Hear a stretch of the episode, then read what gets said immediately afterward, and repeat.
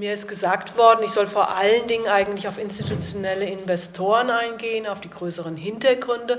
Und aber meine Leidenschaft, die ich jetzt aber definitiv dann äh, zurückstelle, sind dann eben auch noch diese äh, finanzmarktbasierte Immobilienunternehmen, ja, von denen ich ja auch gequält werde, weil ich Mieterin von äh, Vonovia bin und finde, das ist ein ähnlicher Schuh wie Deutsche Wohnen und da finde ich das, was in Berlin äh, jetzt passiert, sehr, sehr sinnvoll und ich denke, das muss man in anderen Städten übertragen, und, um den Druck zu erhöhen.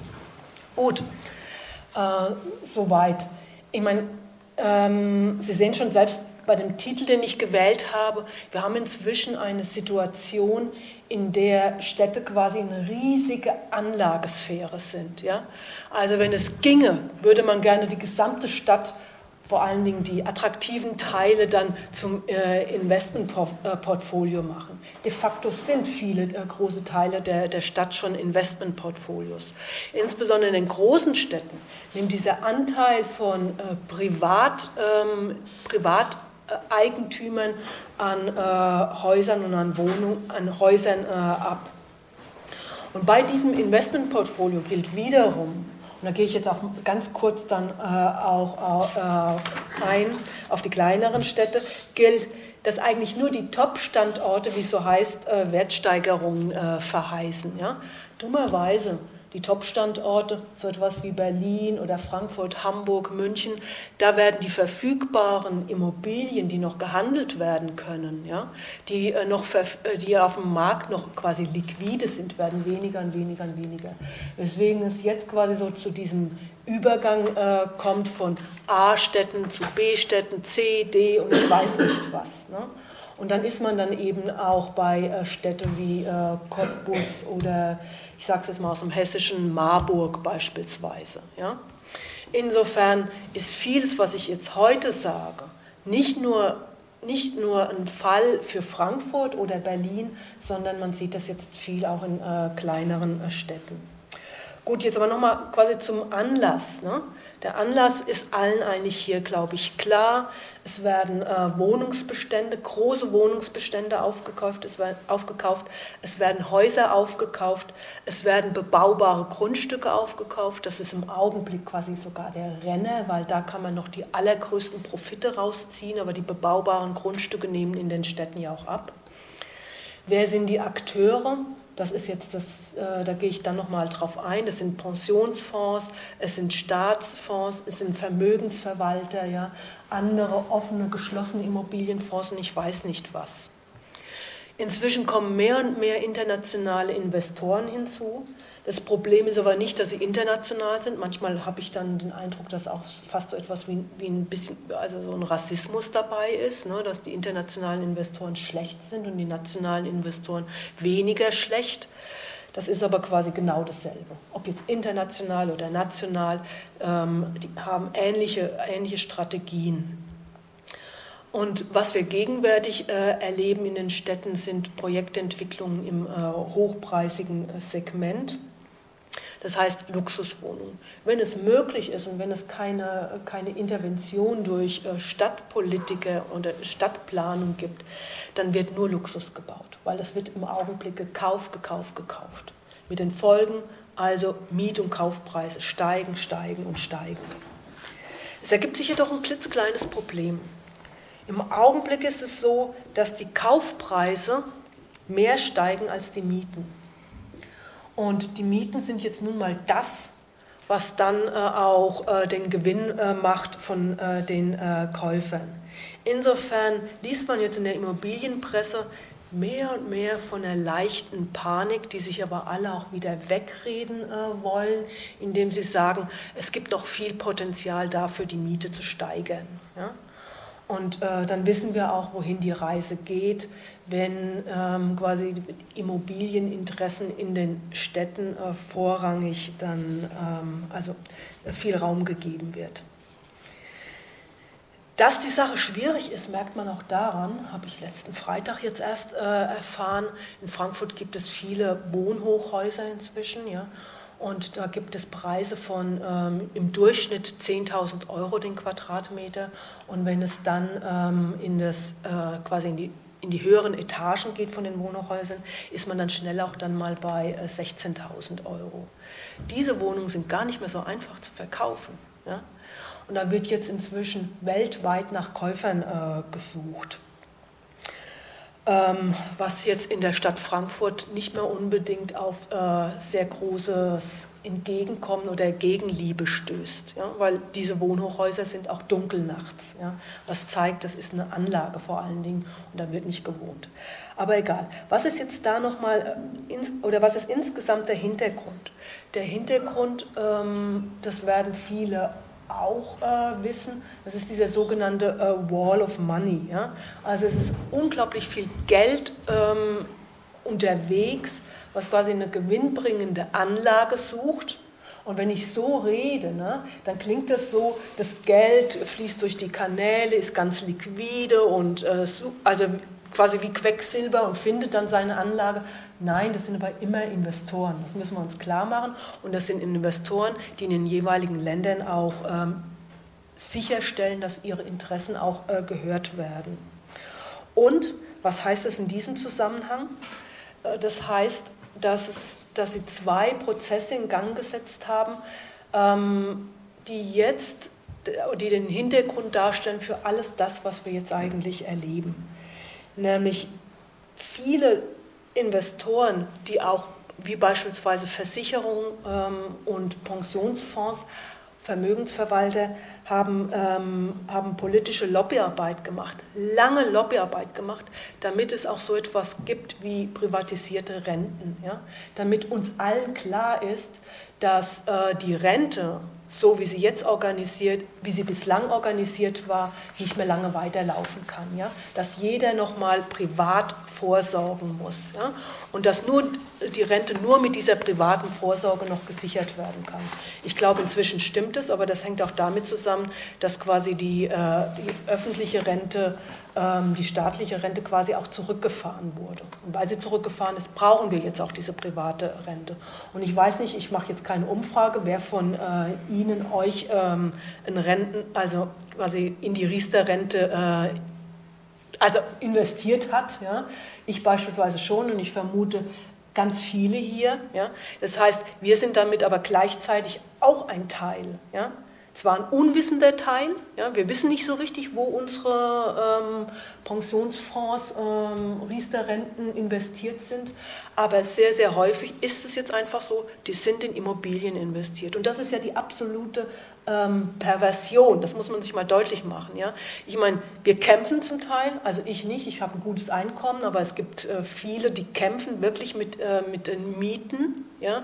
dass sie sie kaum noch bezahlen äh, können bezahlen in diese Rentenfonds ein und es sind ihre Rentenfonds, die über mehrere Schlaufen und Schleifen äh, dazu beitragen, dass ihre Mieten ansteigen. Ja? Dass dieser Prozess, ja, äh, nenne ich Responsibilisierung, also dass wir denken, wir brauchen, wir brauchen das jetzt, diese private Absicherung äh, der Rente, was nichts anderes heißt, als dass dann natürlich große Mengen an Geld entsteht, nicht nur über die äh, Pension, sondern auch und Renten, sondern auch über andere Versicherungen, auch äh, Krankenversicherungen, die ja dann auch immer noch Geld äh, anlegen. Ja. Es en entstehen unendliche Mengen von Geld zusammen noch mit Unternehmensgewinne, die dann äh, nach einer Anlage suchen. Und wir wissen alle, dass die Anlagenmöglichkeiten gegenwärtig abnehmen und äh, die Immobilien zwar immer als langweilig gesehen wurden, aber sie bieten noch vergleichsweise hohe äh, Renditen. Und deswegen passiert es auch so. Ja? Einen anderen Punkt muss ich da noch erwähnen. Ich glaube, ich habe so ungefähr bis 2000 äh, nichts anderes gehabt als Sparbücher. Und dann, als ich hier in Berlin gewohnt habe und in Frankfurt oder äh, äh, dann äh, Mitarbeiterin war, bin ich das erste Mal von einem Sparkassenmenschen angesprochen worden, dass es do, doch so nicht mehr weitergeht mit äh, den Sparbüchern und dass man doch in Fonds anlegen äh, soll. Ja? Gut, was dahinter steht, ich meine, dass ich nie auf die Idee gekommen bin, in Fonds zu investieren. Was dahinter steht, das sind, ähm, das sind Strategien, neue Finanzprodukte zu entwickeln und für diese Finanzprodukte auch Leute zu finden. Seinerzeit habe ich das gekauft. Ja? Kann ich nur sagen, es war ein Fehler, aber man macht im Leben viele Fehler. Ähm, also und es hing damit zusammen, dass vorher von unter Rot-Grün auch sehr viele neue Anlagemöglichkeiten entstanden sind. Das heißt, es sind überhaupt erstmal dann Hedgefonds äh, zugelassen. Es sind die Bedingungen liberalisiert worden für äh, offene und geschlossene Fonds, also vor allen Dingen für offene Fonds, die dann Gelder in, innerhalb von Europa anlegen konnten und dann später ab 2000 auch äh, weltweit. Und das hat dazu beigetragen, dass da mehr und mehr Fonds überhaupt entstanden sind, die mehr und mehr Käufer dann gesucht haben, mehr und mehr vertrieben worden sind über die, äh, über die Banken und damit auch nochmal dazu äh, beigetragen haben, dass dieser äh, indirekt, dass dieser Run auf Immobilien begonnen hat.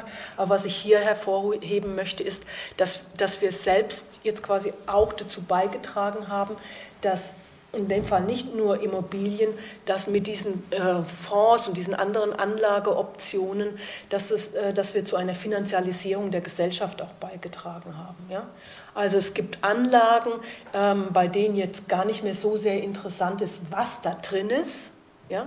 genauso wie bei Immobilienfonds, sondern dass die Erträge ausreichend hoch sind und stetig äh, weiter klettern.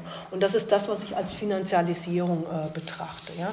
Dass Dinge quasi verschoben äh, werden, dass nicht mehr die, die, das, das, Objekt und die Sachwerte äh, wichtig sind, sondern nur noch äh, der Ertrag. Also insofern haben wir einen Wall of Money und der Hintergrund ist, dass wir den haben, hängt äh, auch damit zusammen mit Responsibilisierung und Finanzialisierung.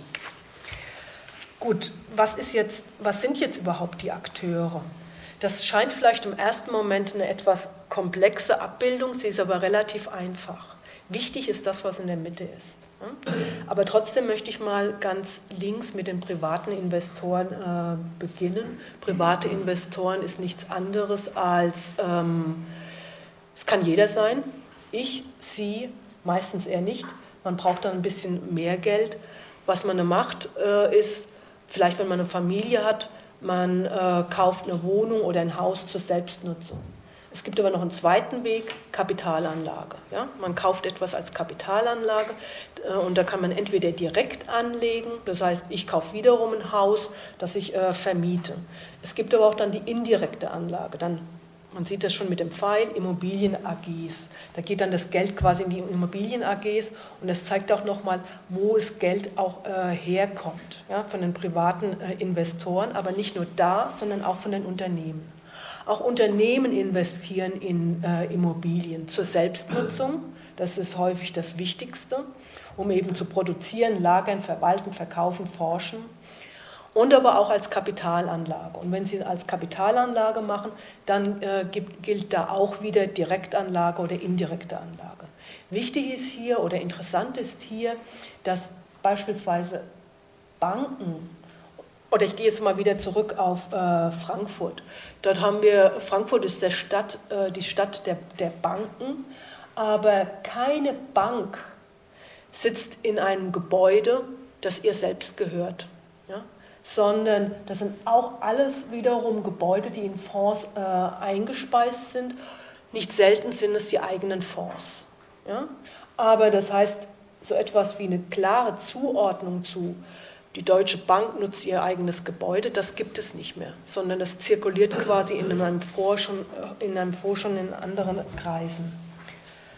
Ähm, wichtig sind hier jetzt dann die institutionellen Investoren, und ich habe es schon gesagt, ich führe das jetzt gar nicht weit, äh, weiter aus, das würde, äh, das würde dann langweilig werden. Es gibt die Versicherungsunternehmen, die Gebäude kaufen und auch wiederum direkt im Bestand haben. Es ist aber auch so, dass Versicherungsunternehmen auch wiederum Fonds auflegen ja? und in diesen Fonds äh, dann so etwas machen wie, sagen wir mal, ähm, europäische Bürostandorte ja? oder Büro, äh, Bürogebäude in Europa oder so etwas wie ein Fonds zu ähm, Wohn, ähm, Wohnimmobilien in Europa oder Wohnimmobilien äh, in äh, Deutschland. Und ähnlich ist es dann auch mit äh, Pensionskassen. Das, was jetzt offensichtlich hier vorgefallen ist, ist dann, dass die dänische Pensionskasse dann ein Gebäude kauft. Das ist aber eher das Seltene. In der Regel kaufen diese äh, Kassen und die Versicherungen immer größere äh, Bestände auf. Ja? Hängt auch damit zusammen, weil die müssen ja verwaltet werden. Ja? Und wenn es nur ein einziges Gebäude ist, dann ist, die, äh, ist der Aufwand in der Verwaltung, der Hausmeister muss äh, bezahlt werden, der Techniker muss bezahlt werden, ist sehr, sehr groß.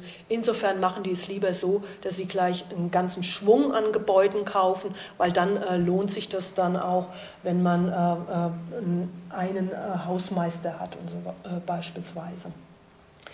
Gut, und man kann das auch sehen mit diesen Pfeilen beispielsweise zwischen den Versicherungsunternehmen und den offenen Immobilienfonds, zwischen den Pensionskassen und den geschlossenen Fonds.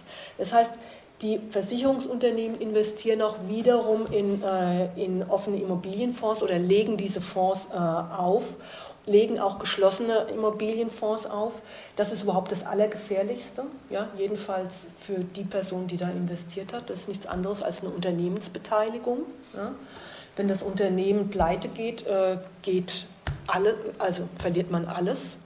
Es war beispielsweise so, wie die, die, ähm, der, der, ehemalige Standort äh, der Messe in äh, nicht der Messe, der Börse in Frankfurt war auch, also das Gebäude ist äh, von einem geschlossenen Immobilienfonds erstellt worden und ähm, dann auch gemanagt äh, worden. Das schien eine ganz aussichtsreiche Sache extra auf die, äh, auf die Börse äh, abgestellt. Dann hat sich die Börse aber entschieden, aus Frankfurt wegzugehen nach Eschborn, weil äh, dort äh, die äh, Steuer ähm, sehr viel deutlich geringer ist. Ja? Und damit stand dieses Gebäude leer und keine, keine weiteren äh, Interessenten. Das heißt, weil es eben so spezifisch ausgerichtet war auf die Börse. Die Folge davon war, äh, dass die ganzen ähm, Anleger in diesen geschlossenen Immobilienfonds, der nur eine einzige Immobilie hat, ähm, dann pleite gegangen sind. Okay, und Sie sehen auch nochmal unten, ähm, also die Immobilien-AGs, die äh, Mischformen, das sind Projektentwickler und Bauunternehmen, die häufig dann auf einer Fläche dann eben äh, entsprechend neue Projekte erstellen. Und ich glaube, soweit möglich ist das im Augenblick das Allerinteressanteste, jedenfalls immobilienwirtschaftlich gesehen, ähm, weil dort die Preise noch etwas gestaltet äh, werden können. Gestaltet heißt nach, nach oben äh, gezogen werden können, weil durch äh, Mietpreisbremse und, und ähnliches gibt es ja mehr und mehr Druck auf Bestandsimmobilien, auf Wohnungsbestandsimmobilien. Und da macht natürlich die neuen Entwicklungen, sagen wir mal aus einer immobilienwirtschaftlichen Perspektive, sehr viel mehr Spaß. Ja? Und nicht selten ist das, was dann da entwickelt wird, geht dann wiederum in andere Fonds rein. Geht entweder in geschlossene Fonds, geht in die Immobilien AG, geht in die offenen Immobilienfonds, wird von einem Versicherungsunternehmen äh, gekauft oder von einer Pensionskasse. Das heißt, es gibt permanente Überschneidungen, Querfinanzierung. Das, was jetzt in jeder Box quasi so abgeschlossen scheint, ist es nicht. Sondern, wie gesagt, es gibt Quer, äh, Querbezüge. Ähm,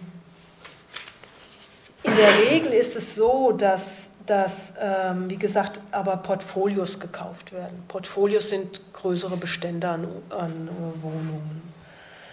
Ähm, und da jetzt quasi, dass da diese käuflichen Objekte fehlen, geht man zum, in den großen Städten geht man zum einen in kleinere Städte und äh, das andere ist quasi diese Strategie, mit Projektentwicklern zusammenzuarbeiten deren Finanzierung dann übernommen wird, ja? also Baufinanzierung übernommen wird. Okay, jetzt bitte behalten Sie nochmal diese offenen Immobilienfonds, geschlossene Fonds, Immobilien-AGs, Versicherungsunternehmen, Pensionskassen im Blick. Ja? Das, Sie können das unten kaum lesen, vermutlich. Ja, es ließ sich nicht größer machen. Ähm, was Sie jetzt hier sehen, ist, ähm, in wo, äh, wer wer handelt in Wohnungen oder wer hat äh, jetzt in 2018 äh, Wohnungen gekauft? Und was wir da erkennen können, ist, dass da wieder genau diese Gruppen auftauchen, die äh, vorher in dieser Abbildung waren.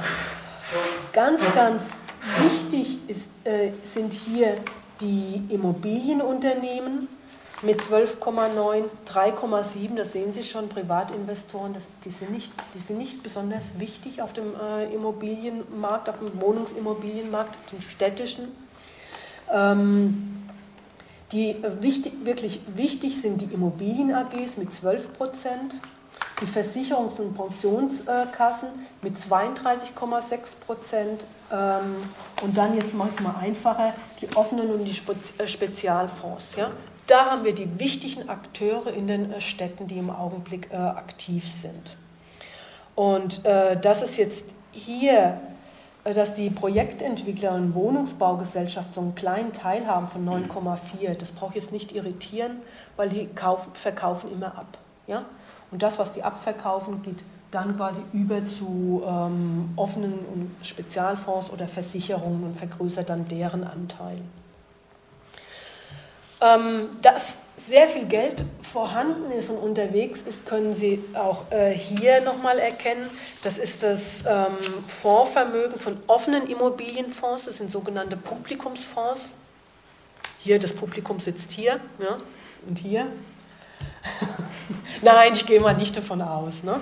Was wir aber sehen können, ist, ähm, dass es mit diesen Liberalisierungen ähm, dann nach oben ging. Ja? Das ist äh, 1999. Das war dann, als es möglich wurde, weltweit äh, zu, zu investieren. Der erste kleine Einbruch, dieser kleine Zacken, das ist die Dotcom-Krise. Und dann ging es äh, danach nochmal ganz steil nach oben. Und dann kam die Finanzkrise. Und dann waren die offenen Immobilienfonds auch in der Krise. Und die waren in der Krise, weil dort viele Versicherungen und andere Fonds eingekauft haben. Ja? Also die haben dort Zertifikate gekauft, Anteile gekauft und mit der Finanzkrise waren die selbst nicht mehr liquide und haben aus den Immobilienfonds dann äh, das Geld versucht rauszuziehen und dadurch sind die Immobilien, offenen Immobilienfonds ins Trudeln gekommen und mussten zum Teil geschlossen werden. Zeitweise waren zehn offene Immobilienfonds oder mehr dann, dann äh, auch geschlossen, was heißt, über kurz oder lang musste das, äh, mussten die gesamten Bestände dann äh, verkauft werden. Und das kann man sehen mit dem zweiten Knick. Ja? Aber nichtsdestotrotz ging es wieder, ging's wieder nach oben und ähm, es schwankt quasi jetzt so ein bisschen rum. Was aber nichts anderes macht, also ich kann ja nochmal Geht das? Nee, es geht nicht. Doch. Ja? Also schwankt rum, meine ich das hier. Ja? Und ab 20, 20 hier 2013 ging es nochmal stark nach oben. Und das ist ein Punkt, das haben viele nicht mehr für möglich gedacht, dass quasi dieses Produkt offene Immobilienfonds äh, nach der Finanzkrise nochmal laufen würde. Denen ist der Tod vor, äh, vorausgesagt worden. Es läuft aber doch. Meine Interpretation ist, dass es damit zusammenhängt, quasi dieses zu viel Geld unterwegs. Ja? Und deswegen irgendeinen, irgendein Outlet wird äh, dafür gesucht. Das geht aber nicht nur bei den offenen Immobilienfonds, wo wir quasi hier aktiv sein können, weil auch kleine Beträge angelegt werden können, sondern es geht auch über Immobilienspezialfonds. In Immobilienspezialfonds können nur große Akteure äh, wiederum äh, investieren. Und was sind diese äh, Akteure? Unternehmen, Versicherungen, Pensionsfonds, Kirchen, Stiftungen, Vermögensverwalter, also all die, die über mehrere Milliarden dann auch äh, verfügen und dieses Geld dann äh, zur Verfügung stellen, um es zu investieren. Und das kann man sehr gut machen über diese Spezialfonds. Dass es gemacht wird und nicht quasi selbst gemanagt wird, hängt damit zusammen, dass Immobilien eben sehr viel Aufmerksamkeit brauchen. Ja? Ähm, das heißt, man kauft sich dann in das äh, Immobilien, die Immobilienexpertise ein.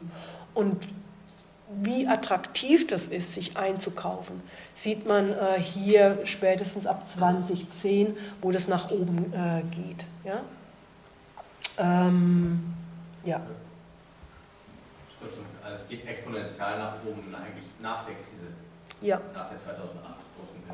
Ja, Entschuldigung, ich, jetzt, ich war jetzt äh, ungenau. Ja? Ich meine jetzt hier 2010, ja? weil das war in Deutschland nochmal ein entscheidendes Jahr. Zum einen, ähm, weil dann die, die europäische Schuldenkrise gewirkt hat. Ja? Und es viel, äh, viele Länder, die vorher attraktive in, äh, Investitionsziele waren, wie, man glaubt es kaum noch, Griechenland beispielsweise, ja, dann plötzlich, ich sage es jetzt mal so, abgeschmiert sind. Und dann kommt es zu einer Verlagerung, einer ganz schnellen Verlagerung von äh, Geld. Und das ist in diesem Fall dann, dann in, die, äh, offen, in die Immobilien-Spezialfonds reingegangen. Ja. Und das ist ein Punkt, den müssen wir uns aber auch immer vor Augen halten. Ja. Ich meine, das geht jetzt nach oben, das kann ganz schnell umgelagert werden. Ja? Denn zwar haben wir diese Immobilie, die aus Beton und Steinen und sonst was ist, nicht verschoben werden kann, aber dahinter stehen quasi die, die Finanzanteile an diesen äh, Objekten und die können abgezogen werden. Weswegen dann auch äh, eben ähm, Instabilität überhaupt in, die, in die Verwaltung kommt, Instabilität in die, äh, in die äh, auch ähm, Makroökonomie. Gut, jetzt gehe ich nochmal auf andere ähm, Akteure ein, die aber schlussendlich auch nicht anders sind. Denn in den größten börsennotierten äh, Wohnimmobiliengesellschaften sind auch wiederum Versicherungen investiert oder stehen im Hintergrund, auch wieder Staatsfonds. Ähm, als, ähm, als Mitglied von den kritischen ähm, Mieteraktionärinnen sitze ich ja dann auch bei, der, bei den äh, Versammlungen, also bei den ähm, Anlegerversammlungen äh, rum und dann merkt man, wie so etwas funktioniert. Die erste Fragerunde geht nur an die großen äh, Pensionskassen, nur an die, äh, an, auch an die großen äh, Fonds und Staatsfonds und nicht an, die, an das Publikum. Ja?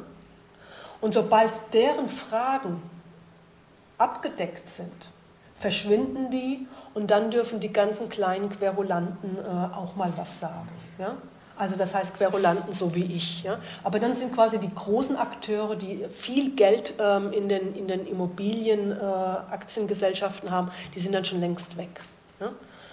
Und ja, gut. Und ähm, man sieht hier, wer die großen Akteure ist. Und diese großen Akteure, inzwischen haben sie ungefähr 950.000 äh, Wohnungen in Deutschland. Das sind die ehemaligen öffentlichen Wohnungen zum größten Teil, ne? die jetzt hier Gewinn, äh, gewinnorientiert äh, vermarktet und äh, verwertet äh, werden.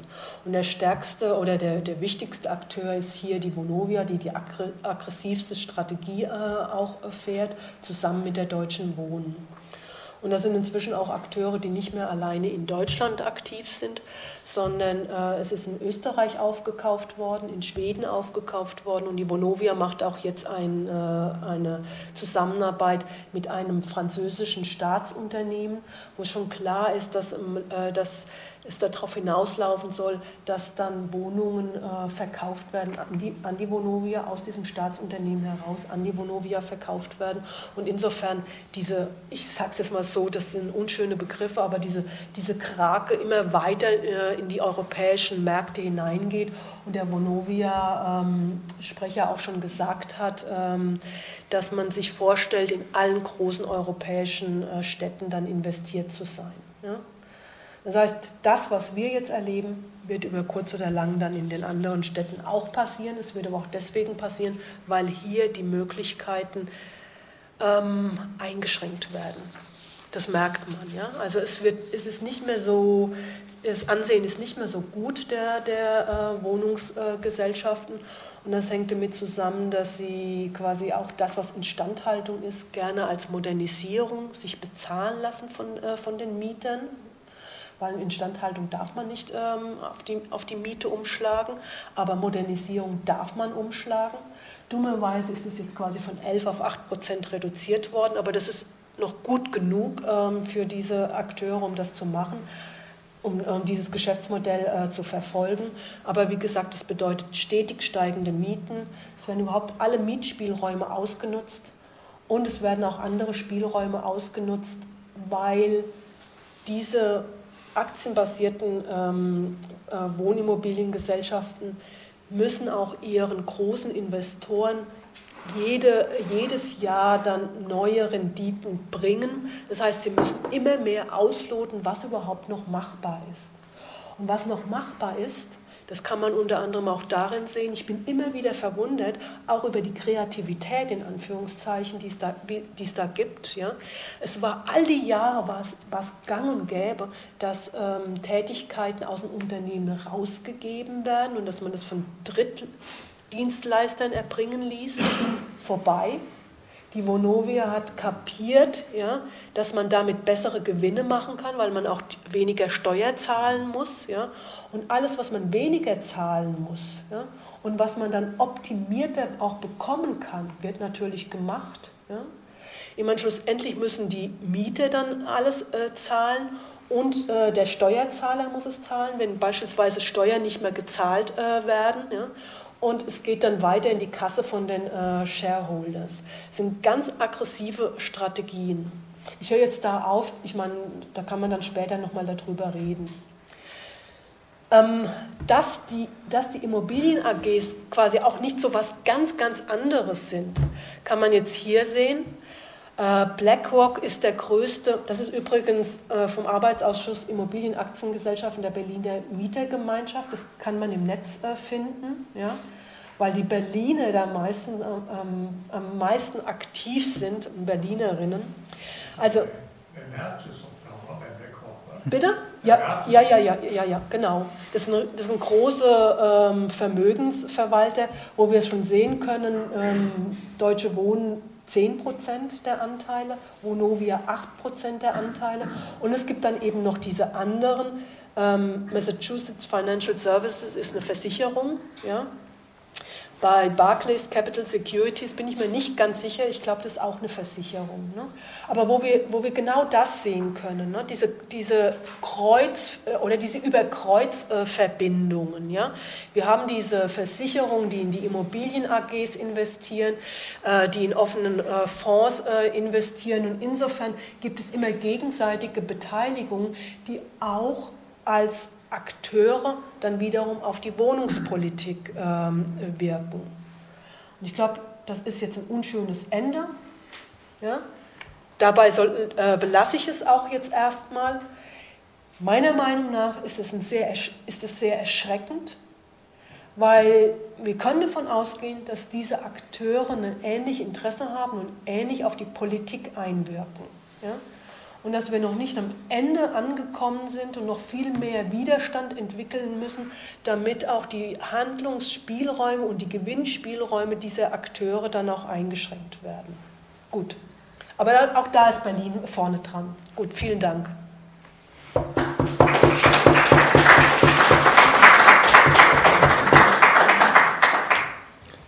Ähm, ja, ganz herzlichen Dank erstmal. Ähm, du hast jetzt ähm, tatsächlich auch weit ausgeholt, aber irgendwie diese äh, komplexe Gemengelage äh, dann doch, ähm, finde ich, ähm, toll eingefangen. Ich wollte, äh, ich würde gerne jetzt die gleiche Gelegenheit geben, ähm, dass wir einfach in einem lockeren Gespräch irgendwie Fragen stellen können. Ähm, ich würde mich äh, tatsächlich erdreisten, die erste zu stellen ähm, und bei einem, ähm, ich hätte noch ein paar andere, aber ich würde tatsächlich gerne bei einem Moment anfangen, was jetzt in deinem, in deinem Vortrag immer wieder aufgetaucht ist ähm, nämlich der Wall of Money. Es ist unglaublich viel Geld unterwegs, ähm, was tendenziell auf eine immer kleinere Anzahl von lukrativen Anlageobjekten trifft. Ähm, und gleichzeitig existiert sozusagen ein unglaublicher Druck, dieses Geld irgendwie gewinnbringend anzulegen. Aber es wird eigentlich immer schwieriger. Äh, auch aufgrund dessen, äh, dass jetzt einzelne Städte oder auch ähm, Länder versuchen, ähm, sozusagen ähm, mhm. Änderungen in ihrer Wohnungspolitik durchzusetzen, die natürlich auch irgendwie da eine einen Unterschied machen können. Mhm. Ähm, aber siehst du sozusagen gerade auch in der Tendenz, dass sich das in bestimmte, in periphere Räume verlagert, immer sozusagen riskantere Projekte werden? Ähm, äh, siehst du da sozusagen mögliche Krisentendenzen vielleicht auch oder könnte sozusagen diese könnte sich das zu einer Blase entwickeln, die sozusagen auch platzt. Mhm. Und weiß ich, dass gerade so marxistische Analysen immer äh, dazu neigen, aus den Krisentendenzen tatsächliche Krisen vorauszusagen und wahrscheinlich mhm. ungefähr fünfmal so viele Krisen äh, vorhergesagt haben am Wohnungsmarkt, wie tatsächlich eingetreten sind. Mhm. Ähm, und trotzdem ähm, geht mir diese Frage nicht aus dem Kopf oder ist mir heute Abend nicht aus dem Kopf gegangen. Mhm, ja. Also ich meine, dazu lässt sich ja sagen, haben wir 2008 die Krise als Krise erlebt? Nee, nicht unbedingt. Ne? Und äh, das hängt damit zusammen, dass äh, natürlich auch viel wiederum von, von äh, also staatlich aufgefangen wird. Ja? Und wenn sowas wieder passiert, wird es auch passieren. Ja? Das heißt, um es auch mal dann anders zu sagen, wenn, wenn, wenn, die, die, die äh, wenn, wenn quasi die Blase platzt, ähm, sitzen hier diejenigen, die dafür zahlen werden und es dann noch nicht mal merken. Ja? Ich habe es ja auch nicht unbedingt gemerkt. Nämlich? Nein, schon mit der Nullzinspolitik. Ach so, das. Okay, das ist aber jetzt nochmal eine vermittelte, äh, weitervermittelte Sache. Eine, eine Ursache. Äh, weiß ich nicht. Ja, ist, ein, ist eine Folge davon. Ja, ist eine Folge davon. Ja, äh, das stimmt. Ursache. Auch für die vielen Anlagen. Also ich bin im, im Prenzlauer Berg hier zurzeit, ich bin ja mit dieser zehn, Gott sei Dank 10-Jahres-Regelung hier mit dem Kündigungsschutz als Bestandsbieter relativ fein raus. Ich habe das gerade jetzt ganz voll durchgespielt.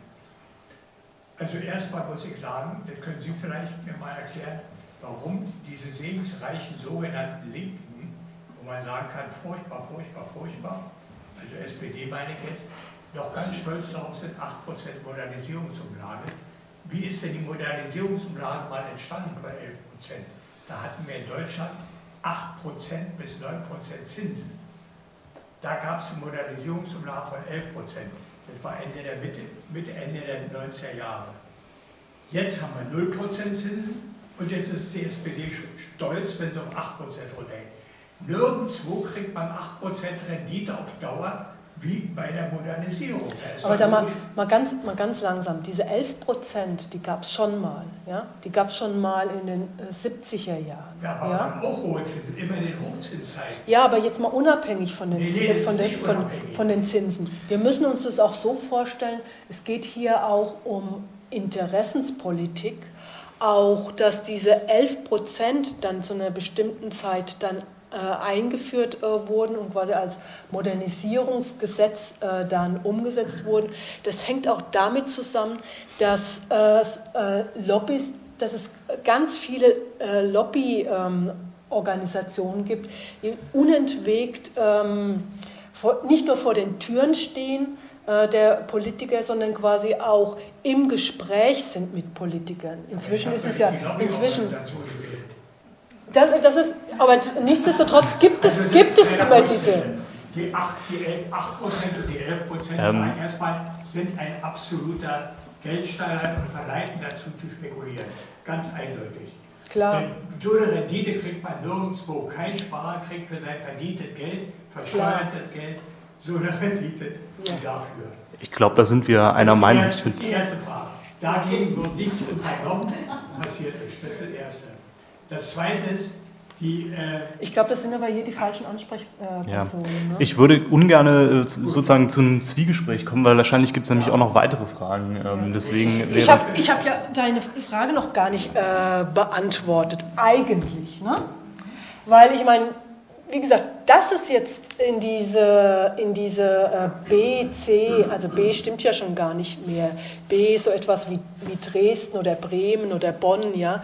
Es geht ja jetzt quasi auch in diese XYZ-Städte.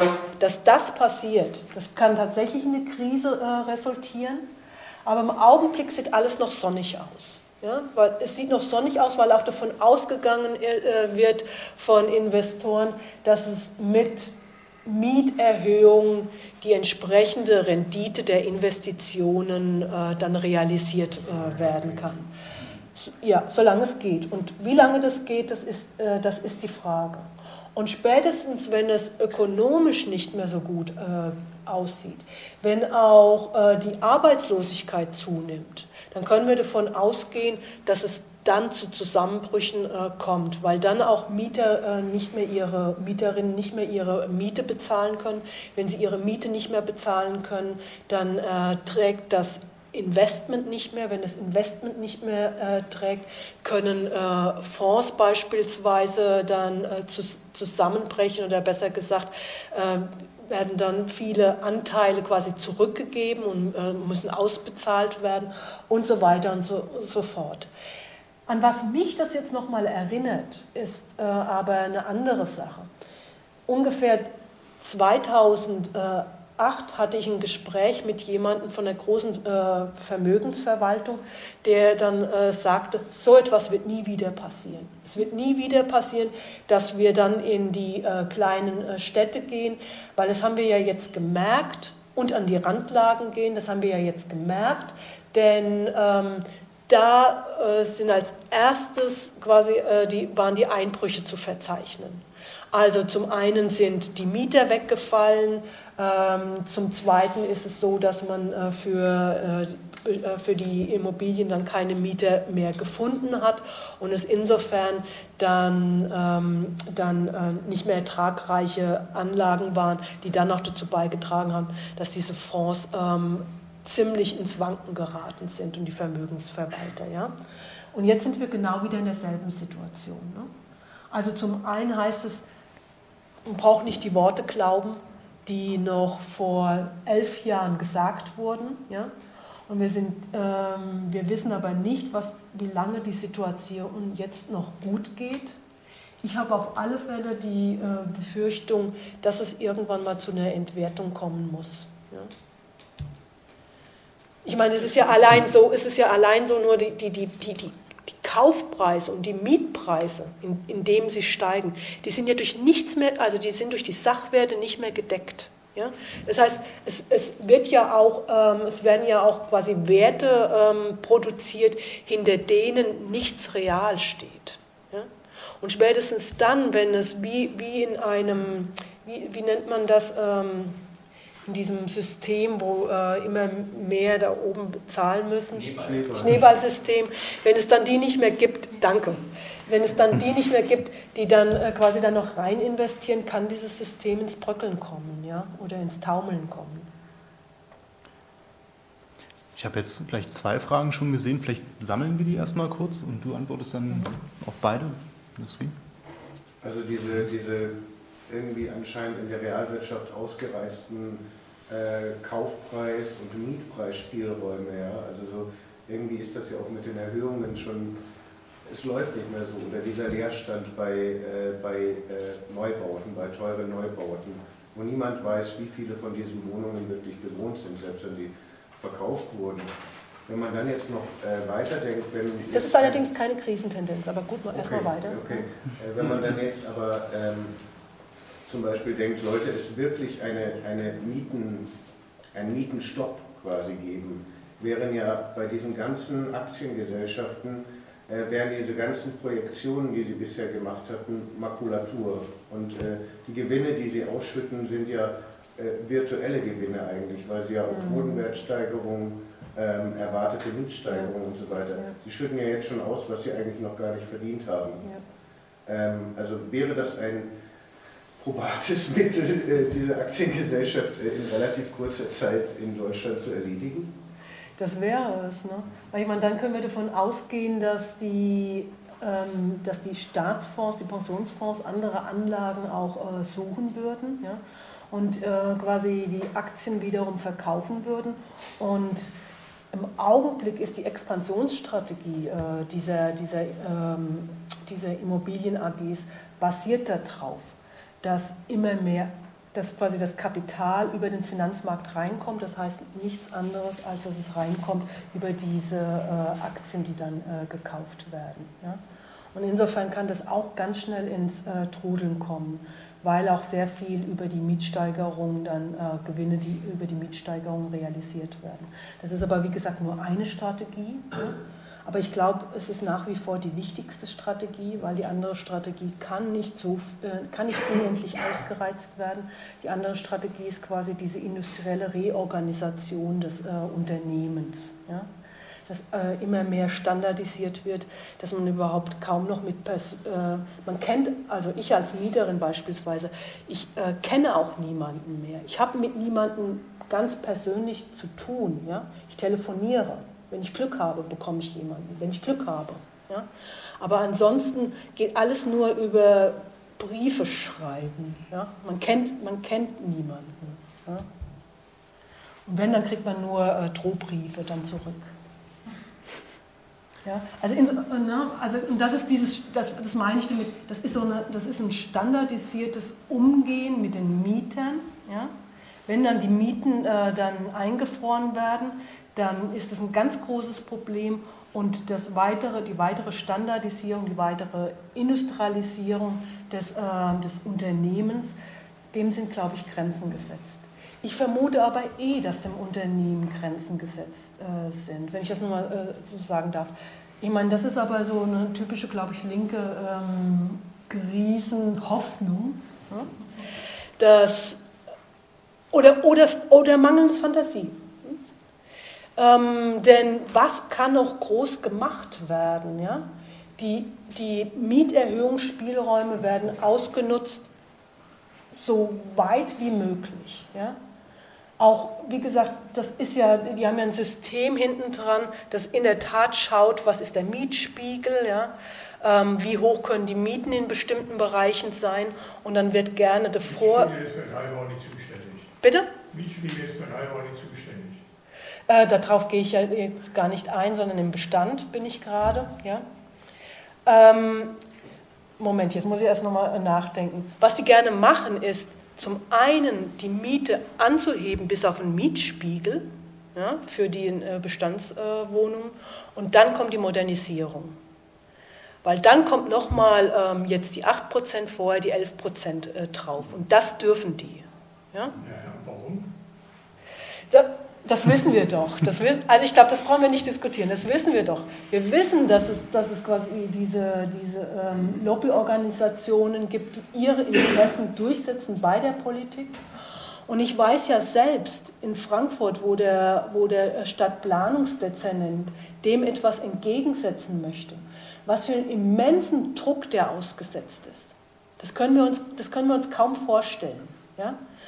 Da gibt es Menschen, die tatsächlich etwas tun wollen, die aber nichts tun können, solange es nicht auch kräftig Ärger und Proteste von der Stadtgesellschaft gibt. Ja? Das heißt, das ist auch deren Argument, zu sagen, wir haben hier diesen, äh, diesen Protest. Und nur mit diesem Protest kann dann gesagt werden, jetzt müssen wir was machen. Jetzt können wir nicht mehr immer nur für die Immobilienwirtschaft und äh, der Immobilienwirtschaft folgen. Ich meine, Sie müssen sich mal vorstellen, ich möchte jetzt keine Entschuldigung machen in diesem Zusammenhang. Ich sehe es nur, dass, dass die, die Immobilien, Immobilienakteure rennen diesem Stadtplanungsdezernenten die Türe ein. Und zwar tagtäglich. Ja? Tagtäglich werden die bearbeitet, um dann bestimmte Projekte äh, möglich zu machen. Und wenn dann versucht wird, diese Projekte zu unterbinden, dann wird äh, sofort mit äh, Anwalt gedroht und äh, die vor den, vor den äh, Kadi gezerrt. Ja, und das passiert, das passiert tatsächlich. Das heißt, um wiederum solchen, jetzt sage ich jetzt mal gutmeinenden äh, Planungsdezernenten oder Senatoren auch ihre Arbeit etwas einfacher zu machen, müssen wir aktiv werden. Aber nicht alle Dezernenten sind wohlmeinend. Ich habe noch drei Fragen jetzt gerade gesehen. Ich glaube, da ja, war die erste. Ja, ganz kurz, ich hätte eine Frage zum Verhältnis der Immobilien AGs einerseits und den anderen Investoren. Ich denke, ähm, es darf nicht das falsche Bild stehen, dass Investor gleich Investor ist. Ja. Was wir hier im Schaubild, im letzten Schaubild haben, das ist wirklich ja das aggressivste Gesindel und das hat auch damit was zu tun, dass hier nur in Mietobjekte äh, investiert wird. Auch dann noch verbunden mit der Tendenz, dass Großanleger äh, wie BlackRock eigentlich gar nicht mehr die Rolle spielen, die sie vielleicht noch vor Jahren gespielt haben. Es sind in erster Linie die Menschen im Streubesitz, die man vom Vorstand am besten auch lenken und leiten äh, kann. Äh, und da gibt es, glaube ich, schon noch Unterschiede zu den anderen Investoren. Meine Befürchtung ist, dass sich da auch was ändern wird. Wir haben ja bisher Investoren wie Kapitalanlagegesellschaften, die äh, ein relativ äh, biedereres Investment gemacht haben, in dem sie in erster Linie, und das ist der Unterschied, halt in gewerblich genutzte Immobilien gegangen Ja, sind. ja, ja. Äh, Und äh, plötzlich steht jetzt groß in den Medien, dass so ein äh, Union Investment äh, Fonds der Volksbanken und Raiffeisenbanken nun verstärkt auch in diese Mietobjekte reingeht, weil da die Rendite am größten ist. Äh, Mein Problem ist, dass ich überhaupt keine Zahlen finde, weder von, von der BaFin für die KAGs, äh, noch anderswo, es gibt nur eine, äh, eine Zahl von den Lobbyisten der Kapitalanlagegesellschaften, das sind 9,4 Prozent äh, der Investment-Mietobjekte äh, betrifft. Der Rest ist Wohnmietobjekte. Äh, Wohnmiete, genau, in gewerblich genutzten Objekten. Ja. Und da denke ich, wird sich, und da macht es dann wirklich Vonovia und DB vor, äh, wie man agieren kann, wird sich einiges ändern und dementsprechend ist es auch praktisch so für die Bewegung von, von unten furchtbar wichtig, äh, dass man sich auch äh, äh, auf die anderen Investoren einschießt. Und das Zweite ist, und das gehört auch dazu, wenn man dann diese Kuchendiagramme macht, das beschreibt praktisch nur die Situation in den Ballungszentren. Wir haben ja immer noch diese schizophrene Situation, dass der Marktanteil von den, von den Immobilien AGs 2 bis 3 Prozent und das meiste sind die Kleinseigentümer, die natürlich nicht die Guten sind am Markt, vielleicht gibt es da welche drunter, aber die natürlich dann auch im Schlepptau, äh, das ist ja praktisch so ein Aufzugseffekt, dann äh, mitschwimmen. Also haben Sie da irgendwelche Zahlen, gerade jetzt über die äh, Verschiebungen, über die aktuellen, wie investiert wird, in, in welche Objekte, das wäre wichtig. Ja. Okay, also ähm, nehmen wir mal ganz einfache Spezialfonds, ja? Äh, die dann die, die das Kapital äh, in die Hand nehmen, die es meistens angeboten bekommen von Kirchen, von Stiftungen, äh, wiederum auch wahrscheinlich von, von BlackRock und so weiter, von Versicherungen, Allianz. Ne? die dieses Kapital in die Hand nehmen und dann entsprechend den Bedürfnissen dieses Geldgebers dann versuchen, Anlageobjekte zu finden. Und in der Tat war das in der jüngeren Vergangenheit, bis in die jüngere Vergangenheit, sagen wir mal 2010, war es der Fall. Es wurde vor allen Dingen in Büroobjekte investiert, Logistik, ähm, ähm, Shopping, Shopping Center, also quasi in diese Art von Kategorien, Infrastrukturen. Ja? Allianz hat äh, viel in, äh, in ganz abgehobene Anlagen investiert, wie äh, Parkuhren in Chicago, ja? so etwas. Ne? Okay, aber seit 2010 ähm, wird in Wohnungen investiert. Und warum? Das ist klar, weil natürlich Wohnungen inzwischen mehr Gewinne bringen als äh, Büroobjekte. Ja? Und wie diese Anteile sind, das muss man im, im kleinen, im, äh, also in, in mühsamer Arbeit herausfinden. Man muss dann beispielsweise gucken bei der, bei der Allianz, ähm, die dann ihre Fonds beschreiben. Ja? Und dann bei den, äh, bei den Fonds dann gucken, ähm, wo investieren die. Ja? Das wird ziemlich deutlich gemacht. Und dann kann man, wenn man Interesse dran hat, auch herausfinden, wie die Anteile sind. Also wie dann quasi diese Wohn, äh, Wohnfonds, ähm, was die Anteile dieser Wohnfonds sind im Vergleich zu den anderen. Die Sache ist aber auch weitergehend schwierig, weil es Fonds gibt, die dann im Zwischenbereich sind. Ja? Also Zwischenbereich heißt, es gibt auch Objekte, die im unten im, äh, ne, die haben dann, die haben dann, was weiß ich, einen Laden ne, und dann oben drüber gibt es eine Arztpraxis und dann kommen die Wohnungen. Ja? Und das sind dann auch extra Objekte oder spezifische Objekte, die, äh, die zum Teil in, in, spezifische Fonds eingespeist werden. Es ist also quasi sehr schwer, das auch auseinanderzuhalten. Ja? Ich finde es aber, um ehrlich zu sein, auch gar nicht so eine wichtige Frage. Ja? Was ich daran wichtig finde, oder für mich jetzt erstmal wichtig finde, ist diese, diese permanenten Umschwenkbewegungen ja, von, von äh, Kapital in unterschiedlichen Anlagesphären, Anlagen, die natürlich auch wieder zurückgehen können. Ja. Sie haben aber, und insofern stimme ich hinzu, sie haben große Auswirkungen darauf, äh, wie Städte dann äh, gestaltet sind und gestaltet werden. Ähm, nur um da, da ein Beispiel äh, zu geben, ähm, in Frankfurt werden, äh, ich habe schon gesagt, werden diese Wohnhochhäuser realisiert. Ja? Das waren vor zehn Jahren, sind keine Wohnhochhäuser realisiert worden oder nur eins, zwei, sondern es wurden Bürohochhäuser realisiert. Jetzt spricht man nicht mehr über Bürohochhäuser, sondern man spricht, wenn schon, über sogenannte Hybridhochhäuser. Ja? Und warum? Weil wenn es überhaupt Wohnhochhäuser gibt und in bestimmten Lagen müssen ja oder muss ein hoher Anteil von äh, Büros entsprechend der, der Nutzungsvorgaben realisiert werden. Also warum macht man dann solche äh, Hybridobjekte? Klar, ne? weil Wohnungen bringt mehr. Ja? Da ist die Rendite äh, deutlich, deutlich höher. Und plötzlich sitzen dann die Projektentwickler da und sagen, wir wollen jetzt diese Hybrid-Hochhäuser, wir wollen die belebte Innenstadt und alles andere bringt nichts. Ne? Aber dann haben wir sofort diese Mischverhältnisse, wo man nicht mehr, die man nicht mehr so richtig auseinanderhalten kann. Deswegen geht es eigentlich darum, drauf zu schauen, was so, äh, was, ähm, was so sagen wir mal, Kapitalverwertungsstrategien sind. Ja. Okay. Robert, ich hatte da drüben noch eine Frage gesehen. Dort noch und bei Sie? Ja, klar. Ähm, mich interessiert eigentlich eher so ein, auch so ein narrativer Aspekt davon, weil der Effekt ähm, ist ja tatsächlich ähm, ein massiver Verlust an äh, Lebensqualität. Für uns ja. Also, was mhm. wir da, also es ist ja eigentlich, eigentlich eine Enteignung umgedreht. Also so, im Grunde genommen, ich weiß nicht, wie man das betreiben kann. Im Grunde genommen habe ich das Gefühl, das ist schon auch eigentlich Teil von so einer Refeudalisierung. Also das zwar jetzt nicht irgendwelche Könige oder äh, sozusagen denen das Land gehört, das ist quasi in einem abstrakten Feudal. Ähm, aber aber ähm, um überhaupt existieren zu können in der Stadt, muss man wahnsinnig viel arbeiten, einfach nur um seine Existenz bestreiten zu können.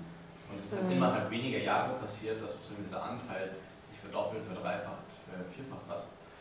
Ähm, und ich habe das Gefühl, dafür gibt es eigentlich noch gar nicht so die richtigen Erzählweisen. Ich finde es halt interessant, jetzt im Zusammenhang auch mit dem Volksbescheid in Berlin, der ansteht. Ähm, da geht es eben um Enteignung, aber ich finde, eigentlich müsste man diese ganze Erzählung umdrehen. Sozusagen, wir werden gerade, also eigentlich wir das Enteignung stoppen heißen. also ein bisschen, mhm. aber keine Ahnung, das ist so, ich habe so das Gefühl, das ist das, was da eigentlich gerade passiert. Ja. Aber eigentlich wird uns gerade die Stadt unterm Arsch weggezogen. Ja klar, ja klar. Ich meine, ich meine, wenn wir das nicht, also wenn ich wir sage, ich meine, als Professorin verdiene ich gut. Ne? Also es ist ein bisschen jetzt scheinheilig von mir. Aber es geht nicht darum, ob man jetzt ein bisschen mehr Geld hat oder ein bisschen weniger Geld hat, sondern was grundsätzlich passiert, dass viele sich die Stadt gar nicht mehr leisten können. Und das ist eine ganz klare Enteignung. Ja? Also das ist auch eine Enteignung in dem Sinn, und das hat André Holm mal sehr schön äh, gesagt diejenigen, die die Stadt äh, attraktiv gemacht haben, die auch Viertel attraktiv gemacht haben, ja, werden jetzt enteignet. Ja. Ich glaube, dazu brauche ich nicht mehr noch, noch mehr sagen. Insofern ist quasi Stadt für alle äh, diese Kampagnen, die das ist jetzt aber, glaube ich, Frankfurt, hier heißt es anders. Mhm. Ne? Ja, aber ist, ja. gut. ähm, die, die, machen, die, machen aber auch, die machen aber auch Sinn, äh, weil man damit die, die äh, Narrative anders nochmal strickt. Die anders auch nochmal strickt. Ich meine, jetzt gehe ich auf das ein, das auch dich ähm, interessiert hat, auch nochmal anders strickt als, ich meine, wir kennen das alles, dieses, wenn gesagt wird, ähm, wir, wir, können die Wohnungsnot nur, äh, nur lösen durch Bauen, Bauen, Bauen. Ja? Was ja nichts anderes heißt als, ähm, es wird gebaut, es wird hochpreisig gebaut und äh, das Argument, das dahinter steht, das quasi angeboten wird, ist, dann haben wir irgendwann so einen äh, hohen Wohnungsbestand, dass ähm, die Preise runtergehen müssen. Ja? Oder dass es Umzugsketten gibt und ähm, diejenigen, die wenig haben, in immer bessere Wohnungen ziehen, weil immer äh, der Wohnungsbestand immer besser, besser wird. Das ist ja Quatsch, das, das, sehen, das sehen wir ja jetzt. Das sehen wir ja jetzt ne? Es ist ja so, dass, dass egal wie viel gebaut wird, ja, reicht, es, reicht es ja nie. Also es reicht auch deswegen nie, weil das, was gebaut wird, wird nur für eine vermögende kleine Schicht gebaut. Ja? die äh, sowieso sich auch quasi jetzt eine Zweit- oder eine Drittwohnung äh, kaufen oder Wohnungen als Kapitalanlage kaufen. Ja? Was gebaut werden muss, ist ganz was anderes, nämlich es muss äh, günstig äh, gebaut werden, es muss so gebaut werden, dass Durchschnittsverdiener und weniger Verdienende als Durchschnittsverdiener sich überhaupt das noch leisten können, weil da gibt es die Wohnungsnot und nicht bei den äh, Gutverdienenden, für die jetzt im Augenblick äh, gebaut wird. Ja? Und ganz abgesehen davon nochmal ein, noch ein anderer Punkt. Dass jetzt Häuser und Wohnungen auch leer stehen, das rentiert sich. Das ist ja das Absurde. Es rentiert sich, weil man muss es nur eine Weile leer stehen lassen, dann kann man es noch zu viel höheren Preisen verkaufen. Ja? Und insofern ist dieses Argument bauen, bauen, bauen, ja, das, das läuft sich tot. Es läuft sich tot, weil man kann nicht so viel bauen, wie es hat, äh, oder es wird nur in einem Bereich gebaut, der nur eine bestimmte Klientel äh, bedient. Und das ist nicht die Klientel, die quasi unter Wohnungsnot leidet. Das ist das Erste und nun nochmal das Zweite. Das habe ich jetzt am, äh, am letzten Freitag auch nochmal äh, so ähm, stark ist mir entgegengeschleudert worden, das Marktargument. Ja? Der Markt entscheidet und der Markt setzt den äh, Preis fest. Und der Markt ist, äh, stellt dann das Optimum äh, her. Ja? Das ist ja auch nochmal ein absurdes Narrativ, dem man was entgegensetzen äh, muss. Und ich glaube, das ist relativ einfach. Ich kann es jetzt erstmal nur für Frankfurt machen. In Frankfurt ist inzwischen 50 Prozent äh, der äh, Bewohner hatten Anrecht auf eine Sozialwohnung. Ja? Das ist in Berlin ähnlich. Ja, ja so etwas. Ne? Und ich meine, wenn man sagt, der Markt soll entscheiden, ist es doch klar, dass im Augenblick gesagt wird, ähm, die Gutverdienenden, die den Markt darstellen, sollen dann quasi ihre Wohnbedürfnisse, ihre Anforderungen, ihre Interessen ähm, zum Ausdruck, äh, sollen sie zum Ausdruck bringen. Ja? Für Sozialhilfeempfänger, ja? für Hartz-IV-Empfänger, für Durchschnittsverdiener oder, oder weniger, die, die weniger verdienen als Durchschnitt, wird ja nicht gebaut. Ja? Das heißt, selbst wenn wir jetzt mal, nur, nur mal ganz theoretisch, wenn jetzt so viel gebaut werden äh, würde, dass dann plötzlich auch Wohnungen äh, Mietpreise haben, die von äh, Durchschnittsverdienern noch zu bezahlen sind, dann würde aufgehört werden zu bauen, weil die Immobilienwirtschaft ja an Gewinnen orientiert ist. Ja? Das heißt, wir brauchen diese Argumente mit bauen, bauen, bauen und dann ist, äh, löst sich alles und wir müssen den Markt entscheiden äh, lassen dem äh, muss man etwas entgegensetzen. Da muss man in der Tat andere Narrative äh, finden. Und ich glaube, die Narrative müssen zum einen ähm, gerichtet werden hin, und das ist eine Enteignung, ne? also wem werden Wohnungen quasi weggenommen. Ja? Und es muss, äh, es äh, muss auch äh, dagegen gerichtet werden, dass, jetzt sage ich es sag doch mal, dass dieses Filtering-Modell funktioniert.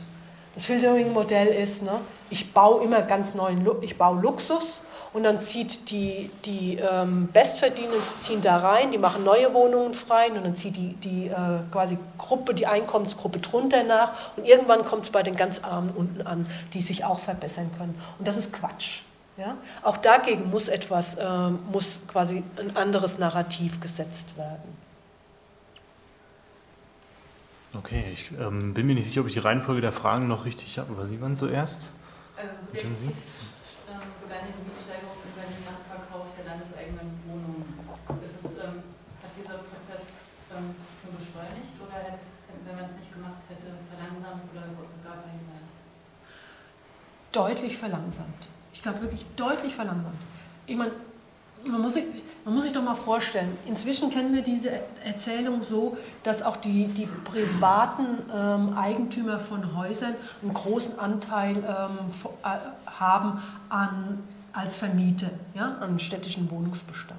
Das stimmt, das stimmt zum Teil ja auch. Aber es stimmt nur deswegen, weil auch äh, vorher so viel verkauft worden ist von den öffentlichen Wohnungsunternehmen.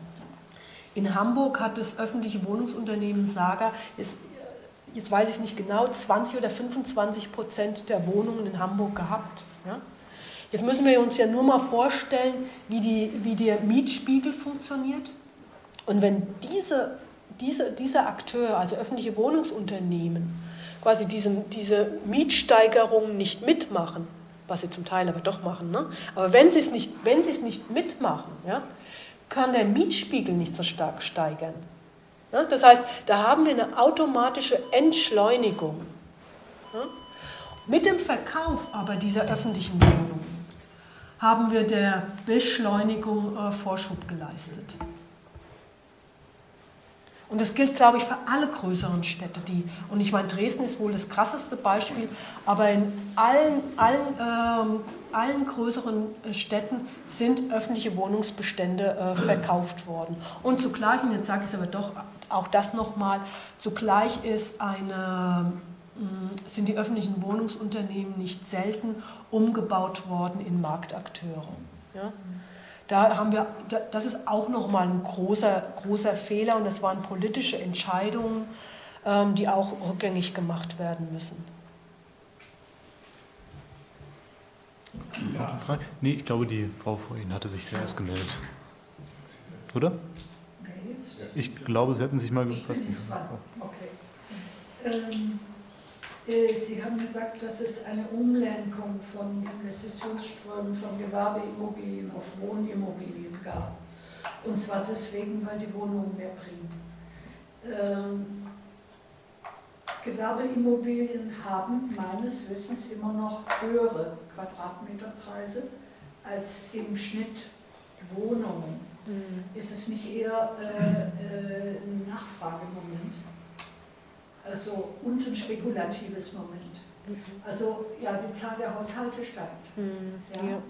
Ähm, in, insofern äh, äh, steigt der Wohnungsbedarf. Ob der Bedarf an Gewerbeimmobilien steigt, hätte ich bei der etwas ähm, äh, gedämpften Entwicklung doch eher Fragezeichen, außer von so Sondereffekten, dass jetzt ähm, äh, Bank, Banken aus London nach Frankfurt ziehen oder sowas. Tun sie ja gar nicht.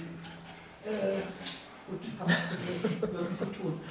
Ähm, äh, Jedenfalls noch also, nicht. Kurzum, ich glaube, dass äh, äh, die Nachfrage nach Gewerbeimmobilien ähm, doch gemäßigter wächst als der Anstieg der Haushalte und damit die Nachfrage nach Wohnungen. Mhm. Äh, zumal es ja auch ähm, hindernde Faktoren gibt, ähm, für zum Beispiel Ältere wie mich, eine Wohnung freizumachen ich würde für eine kleinere Wohnung ja. mehr Geld bezahlen. Klar. Ja? Das gilt auch für mich. Ja. Ja. Ja, das, ist, das sind jetzt keine, das sind keine äh, Widersprüche. Ja? Worüber ich gesprochen habe, das, ist, das sind Büros. Ja? Das, ist noch, das, ist nicht, das ist ein Teilbereich quasi des Gewerbes. Ja, ne? Wenn es um, quasi um, um Flächen geht für Industrieunternehmen oder für Handwerksunternehmen, da haben wir nochmal eine andere Situation, über die ich jetzt nichts sagen möchte, weil ich da nicht die tiefen äh, Einblicke habe. Ja. Aber in Frankfurt werden äh, Spitzenmieten äh, im Bürobereich, aber das sind jetzt Spitzenmieten von 45 äh, Euro den Quadratmeter äh, erzielt. Und Durchschnittsbüromieten liegen so im Bereich äh, von 20 Euro. Ja. Jetzt ist es aber auch so, dass die Büroimmobilien in der Erstellung noch mal schwieriger sind als die ähm, Wohnimmobilien, ja? so dass selbst wenn man dann zum Schluss für äh, Wohnen dann, was weiß ich, äh, nur 16 bezahlt, nur in Anführungszeichen, es aber trotzdem lukrativer ist im Verhältnis von den also Erstellungskosten zu den Mieten äh, im Wohnbereich äh, im Vergleich zu dem Bürobereich.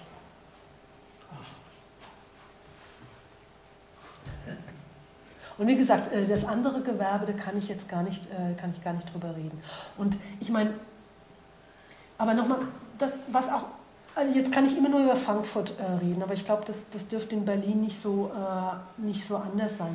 Inzwischen ist der Leerstand von Büroobjekten sehr niedrig. Und zwar so niedrig, dass man äh, davon ausgeht, dass es, dass, es, dass es zu niedrig ist, weil es keine Möglichkeit mehr gibt, umzuziehen. Ja? Es gibt es ja auch äh, im Bereich Wohnen, wo gesagt wird, ein bestimmter Leerstand ist notwendig, damit der Markt quasi liquide bleibt. Ja? Äh, das ist auch im, im Bürobereich so. Und der ist inzwischen auch un unten drunter. Ja? Also der ist zu niedrig, so dass der Umzug nicht mehr stattfindet. Da würde man doch jetzt davon ausgehen, da müssten doch da, dann, ne, wenn jetzt das Argument stimmt, dass die höheren Mieten ähm, dann in Innenstadtlagen dann den Bürobau attraktiver macht, müssten doch die Akteure alle schreien, ja, wir wollen quasi das, Wohn äh, das Bürohochhaus zu 100 Prozent. Das tun sie aber nicht. Ja? Und das ist aber etwas, das kann ich auch nicht genau äh, begründen. Ja? Die wollen quasi diese Hybrid-Hochhäuser. Weil auch in diesem Fall ist es so, dass äh, das Wohnen mehr bringt. Okay. Das können vielleicht andere dann auch hier noch erklären. Zwei Fragen sehe ich gerade und da würde ich mich selbst dann draufsetzen. Das Ganze, muss ich sagen, von den Fakten her ist ja ganz schön, aber zu der Variante nach dem Motto, wir müssten und man sollte und man, das ist ja eigentlich null, nichts. Also gehen wir davon aus, die Preise, die bezahlt werden in dem ganzen Wohnbereich oder in dem ganzen Immobilienbereich sind Knappheitspreise. Darüber sind wir uns eine betriebswirtschaftlich Fläche ist begrenzt. Nein, das sind keine Knappheitspreise. Das sind Knappheitspreise. Nein, Natürlich. nein, das sind keine Aber was Knappheitspreise. In Prenzlauer Berg gezahlt wird, sind absolute Knappheitspreise. Die begehrten Lagen sind begrenzt und damit kann.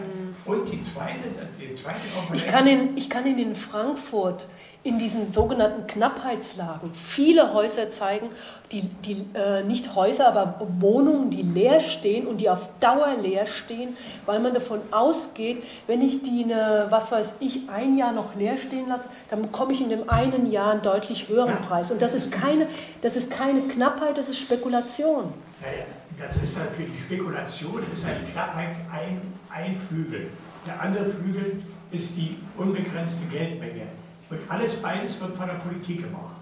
Also es ist nicht so nach dem Motto, es ist alles von Gott gegeben, sondern es wird von der Politik gemacht. Ich glaube, das stimmt jeder zu. Darüber wurde noch gar nicht gesprochen. In zum Beispiel Wohnungsverkauf, die Stadt Dresden hat mal alle ihre Wohnungen verkauft. In der neoliberalen Zeit, heute bedauern sie nicht. Berlin hat Wohnungen verkauft und städtische Gesellschaften mit Rot, Rotzüger noch. Mhm. Heute bedauern sie es, jetzt wollen sie teuer von der, von der äh, Deutschen Wohnen zurückkaufen. Mhm. Also was ist, warum fördert man, macht einen zweiten Förderweg, Wohnungsbau, und fördert nachher mit Steuermitteln die, äh, die Mieten, damit die teuren Entstehungskosten bezahlt werden können, da verdienen die Mieter auch, denen ist es dann egal. So, warum fördert man zum Beispiel nicht die Genossenschaften im Wohnungsbau, indem man den Genossenschaften preiswert Grundstücke zur Verfügung stellt, dann können die auch preiswert Wohnungen bauen. Das Wiener Modell, das sollte ja durch die Neoliberalen auch gekippt werden. 30 Prozent in Wien, über 30 Prozent. Das ist Genossenschaft der Wohnungsbau. Warum kriegen sie das in Berlin nicht hin? Macht die Politik. Also deswegen sage ich, ich kann nicht sagen, die armen Dezernenten in, der Behörde, die von den Lobbyisten überrannt werden, die tun mir überhaupt nicht leid.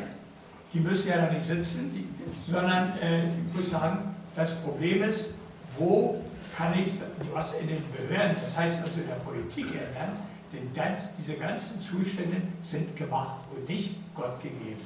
Also warum fordert man nicht die, die, die äh, Genossenschaften, warum passiert das nicht in Deutschland? Das erklärt mir mal.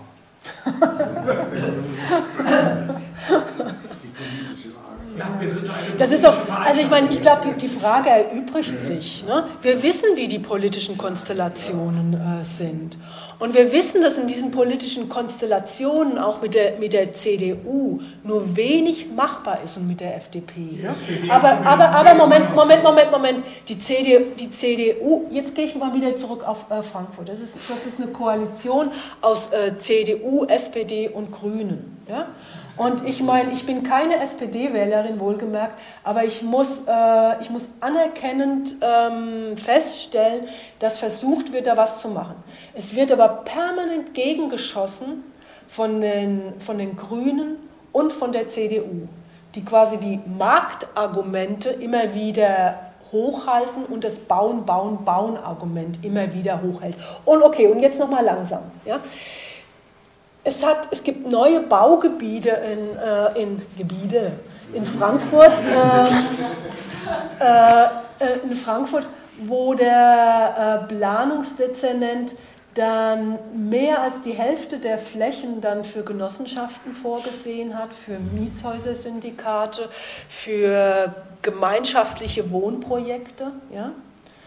Und dafür sollte der Plan gemacht werden, der ist ordentlich zerschossen worden. Ja? Und nicht, weil er im Prinzip ein böser Mann ist, ja? sondern weil die, der politische Druck, der da gemacht wird, ja? an dem an dem, also ich glaube, ich könnte das nicht, ich könnte das äh, nicht aushalten. Das muss ich schon, das muss ich sagen. Ja. Insofern hält er da einiges aus, aber er, er, gibt auch immer wieder nach und er gibt nach, was auch äh, wiederum mit Grünen und ähm, CDU Zusammenhang steht. Das heißt aber auch, und das hängt aber auch wiederum damit zusammen. Gut, das ist jetzt meine persönliche ähm, Interpretation. Das hängt auch damit zusammen, es muss kräftig Rabatz gemacht werden, damit so ein Planungsdezernent, und in Berlin, glaube ich, ist es genau dasselbe, dann auch mit Fug und Recht sagen können, die Situation entkleidet mir, wenn wir jetzt nicht ähm, die Flächen nach anderen Prinzipien äh, vergeben. Ja? Da, muss, da, muss, da muss Druck gemacht werden. Und ansonsten brauchen wir, äh, ich glaube, das sind, das sind Schatten, das sind quasi Schattenkämpfe jetzt hier. Wir sind uns doch einig darin, dass ähm, was von der äh, CDU und von der FDP gemacht wird, dass es eine falsche Wohnungspolitik ist, weil es nämlich eine Wohnungspolitik ist, die davon ausgeht, dass äh, Marktprinzipien funktionieren. Aber als die SPD die linke Mehrheit hatte, wurde auch eine Standard gemacht. Ja. Wir hatten noch eine Frage. Ja. Ja, und ich meine, wie gesagt, ich bin keine SPD-Wählerin und man muss immer auch noch mal, man muss, man muss immer noch mal sehen, dass SPD auf einer lokalen Ebene häufig anders argumentiert, weil sie nämlich näher an den Problemen sind als SPD auf einer Bundesebene. Aber auch das entschuldigt erstmal gar nichts. Ja? Seeheimer Kreis und dergleichen. Bloß Ihr Argument mit den nochmal unterstützen. Berlin hat äh, einen Plan gegeben, hier bestimmte Gartensiedlungen zu bebauen, äh, Heinersdorf und so weiter. Da hat derartig viel Protest gegeben, dass das alles zurückgenommen wird. Danke. Ja. In Frankfurt hat es einen Protest äh, gegeben, dass die ABG, die ein Marktakteur sein wollte, und zwar besser als andere äh, Wohnungsunternehmen und Aktiengesellschaften, ne, dass sie, äh, dass sie ähm, die Mieten nicht in dem Maße erhöhen dürfen, wie, der, wie quasi die Regelungen es zulassen. Ne? Die Mieterhöhungsspielräume sind ja in, zwei, in, in drei Jahren 20 Prozent. Ja? Durch den Protest ist das reduziert worden auf äh, 5 Prozent. Ja? Und das ist schon mal einiges. Und das zeigt, dass mit öffentlichem Protest Wohnungspolitik gestaltbar ist und anders ausrichtbar ist. Ich möchte aber noch mal eine Sache sagen. Beispielsweise diese, jetzt in Frankfurt gibt es die äh, Forderung, ich finde sie gut und man muss, auch, man, muss, man muss so etwas auch machen, weil, weil die Handlungsspielräume immer weiter ausgedehnt werden müssen. Es wird jetzt gefordert, dass äh, die öffentliche Wohnungsbaugesellschaft ähm, 100% Sozialwohnungen errichten soll. Ja? Okay, und dass die Privaten in ihren Projekten auch bis zu 50 Prozent Sozialwohnungen errichten sollen. Ja? Okay, aber was mich daran stört, ist, dass die Gewinne von der öffentlichen Hand dann wiederum finanziert werden. Ja? Das ist häufig bedeutet es, dass die Sozialwohnungen für 20 Jahre dann äh, nochmal die, die Mietpreise gedeckelt sind und sie sind so, erstmal danach können sie, äh, können, sie, können sie wieder durchschießen und zum Zweiten ist es so, dass für diese 20 Jahre die Eigentümer ja quasi Geld rübergeschoben bekommen, damit sie entschädigt werden, dass sie quasi keine Marktpreise nehmen, äh, nehmen können und ne-, nehmen dürfen. Ja? Und das ist etwas, das also, hm, ne? das, also ich glaube, dass, das, geht, das geht eben wieder davon aus, dass gesagt wird, es gibt so etwas wie die Marktpreise, an denen kommen wir nicht vorbei. Ja? Aber dass wir an denen jetzt im Moment nicht vorbeikommen oder dass sie so hoch sind, ja, hängt unter anderem, jetzt werde ich ein bisschen mit einem Argument ein bisschen verschwungen, ja, aber äh, hängt auch damit zusammen, dass die Bodenpreise so enorm sind, dass da eine Spekulation herrscht vom Herrn. Ja, so dass dann selbst die Wohnungsgenossenschaften schon Mieten nehmen von 10 Euro den Quadratmeter. Oder kann man das Land steuern? Es kann es steuern, wenn beispielsweise die Bodenspekulation auch eingedämmt wird. Wenn beispielsweise die öffentliche Hand äh, Flächen aufkauft. Ja?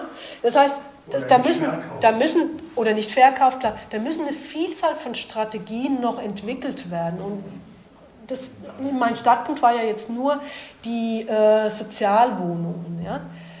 Also wo ich denke, dass, äh, dass die Preise, die da jetzt gesetzt werden, die, die da von der öffentlichen Hand bezahlt werden, auch deswegen so hoch sind, weil man auch Spekulationen überhaupt zulässt. Ja? Und wenn man Spekulationen nicht zulassen würde, könnte man ganz andere Preise möglich machen. A plus B, denke ich, müsste es auch damit einhergehen, dass Mieten grundsätzlich nicht angehoben werden können. Ja? Jetzt wieder in dem Bereich von äh, Sozialwohnungen, dass dann gesagt wird, nach 20 Jahren dürfen sie Marktpreise dann äh, erreichen. Weil dann hat man einen Punkt erreicht, äh, da ist förmlich auch viel abbezahlt worden. Ja? Und dann wird nochmal massiv äh, erhöht, obwohl die Investitionen ja schon äh, zu äh, gewissen Anteilen zurückgeflossen sind. Gab es aber gerade ein Urteil, was sagte, das muss aber begrenzt werden. Ist noch nicht lange her, vier Wochen oder so. Ja, und- und das andere, okay, und da hat auch André Holm, finde ich, ein starkes Argument, ne? Wenn er sagt, wir brauchen die Wohnungsgemeinnützigkeit wieder. Ja? Also es gibt so eine Vielzahl von kleinen Instrumenten, die äh, eingesetzt äh, werden äh, müssen, damit man äh, langfristig eine andere Wohnungspolitik und eine andere Preislage äh, bekommt. Ja? Ähm, ich erlaube mir an der Stelle auch selber nochmal eine Frage, weil wir kreisen die ganze Zeit irgendwie um dieses Thema Wohnungspolitik, Stadtentwicklung ist eigentlich gestaltbar, politisch und zwar nicht nur vom Kapital. Ähm, aber du hast ja vorhin äh, ziemlich anschaulich irgendwie ähm, gezeigt, wie halt auch diese ganzen Investitionsströme mit anderen ähm, gesellschaftlichen Teilbereichen, also vor allem der privatisierten Altersvorsorge und Versicherungswesen und was weiß ich noch, ähm, zusammenhängen. Und ähm, deswegen habe ich mich so ein bisschen gefragt, ähm, dass wir eine andere Wohnungspolitik brauchen, liegt total auf der Hand. Ähm, aber brauchen wir nicht im Grunde genommen dann auch eine komplett radikal andere Sozial- und Rentenpolitik äh, und vor allem äh, vor auch, um dafür gesellschaftliche Mehrheiten zu gewinnen? Ja, klar. Ja. Ich denke, das brauchen wir. Ne? Ich mein, Zumindest keine Privatisierung der Renten. ja. Und wie kriegen wir das alles gleichzeitig hin? ja, genau. Ich meine, also des, deswegen würde ich jetzt, ähm, denke ich, man darf sich auch nicht, also zum einen bleibt es nicht aus, dass man sich verzettelt. Ja? Zum zweiten ist es aber so, dass ich denke, man darf auch nicht reformistische Strategien dann ähm, zugleich verteufeln. Ja? Weil man muss mehrere Strategien entwickeln, die sich dann gegenseitig unterstützen und gegenseitig den Spielraum ausdehnen. Und meiner Meinung nach ist das mit Sozialwohnungen eine reformistische Strategie. Ja, ja. aber es sollte es nicht alleine sein. Ne? Sondern wie gesagt, wir müssen bei der Bodenpolitik äh, ansetzen, wir müssen bei der Gemeinnützigkeit ansetzen, wir müssen bei Mietshäusersyndikaten äh, müssen gestärkt werden. Das ist ein absolutes Nischen, haben ein absolutes Nischendasein, ja, aber das ist, das ist quasi ein Instrument, wo versucht wird, die Bodenpreise ähm, oder die Mieten ähm, langfristig zu stabilisieren und nicht an, an ähm, Marktentwicklungen dann äh, anzupassen. Ne? Und so geht es, Genossenschaften habe ich schon äh, gesagt. Also viele andere äh, Strategien müssen wir entwickeln und stärken, die jenseits des äh, Marktes sind. Ich glaube, das ist überhaupt das, das Allerwichtigste, etwas jenseits und außerhalb des Marktes äh, zu ermöglichen. Uns einig. Ich wollte eigentlich nur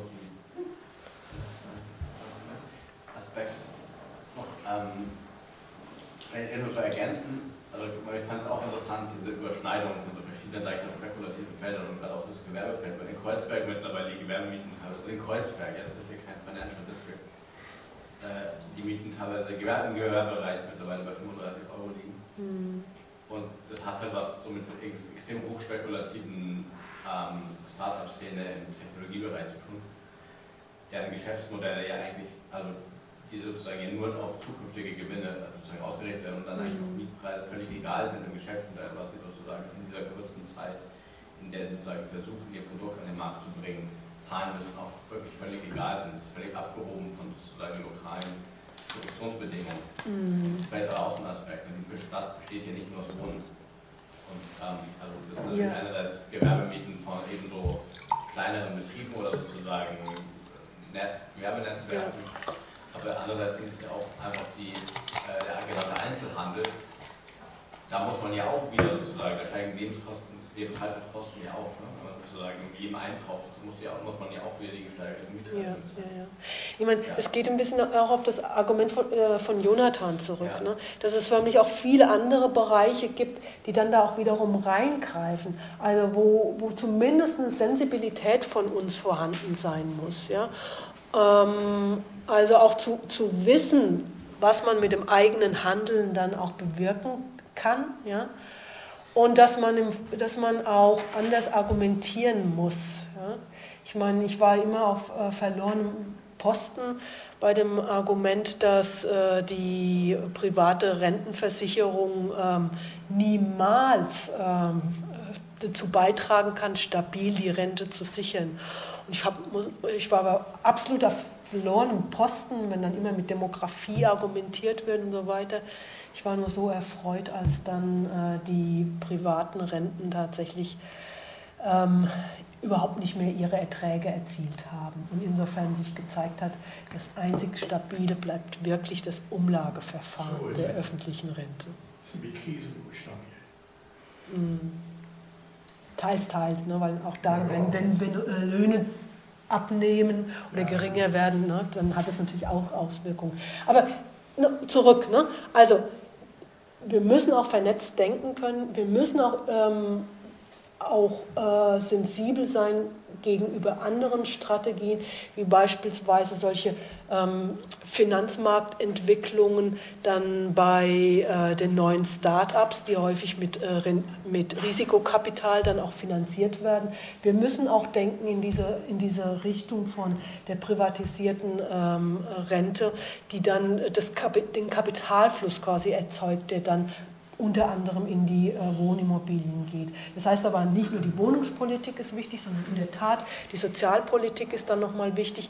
Die ganzen Auseinandersetzungen rund um Finanzmarkt, Deregulierung und Finanzmarktkonstruktion äh, sind wichtig. Also ne, man kann nicht alles machen, aber zumindest muss man auch Argumente dann, ähm, dann, dann auch entwickeln.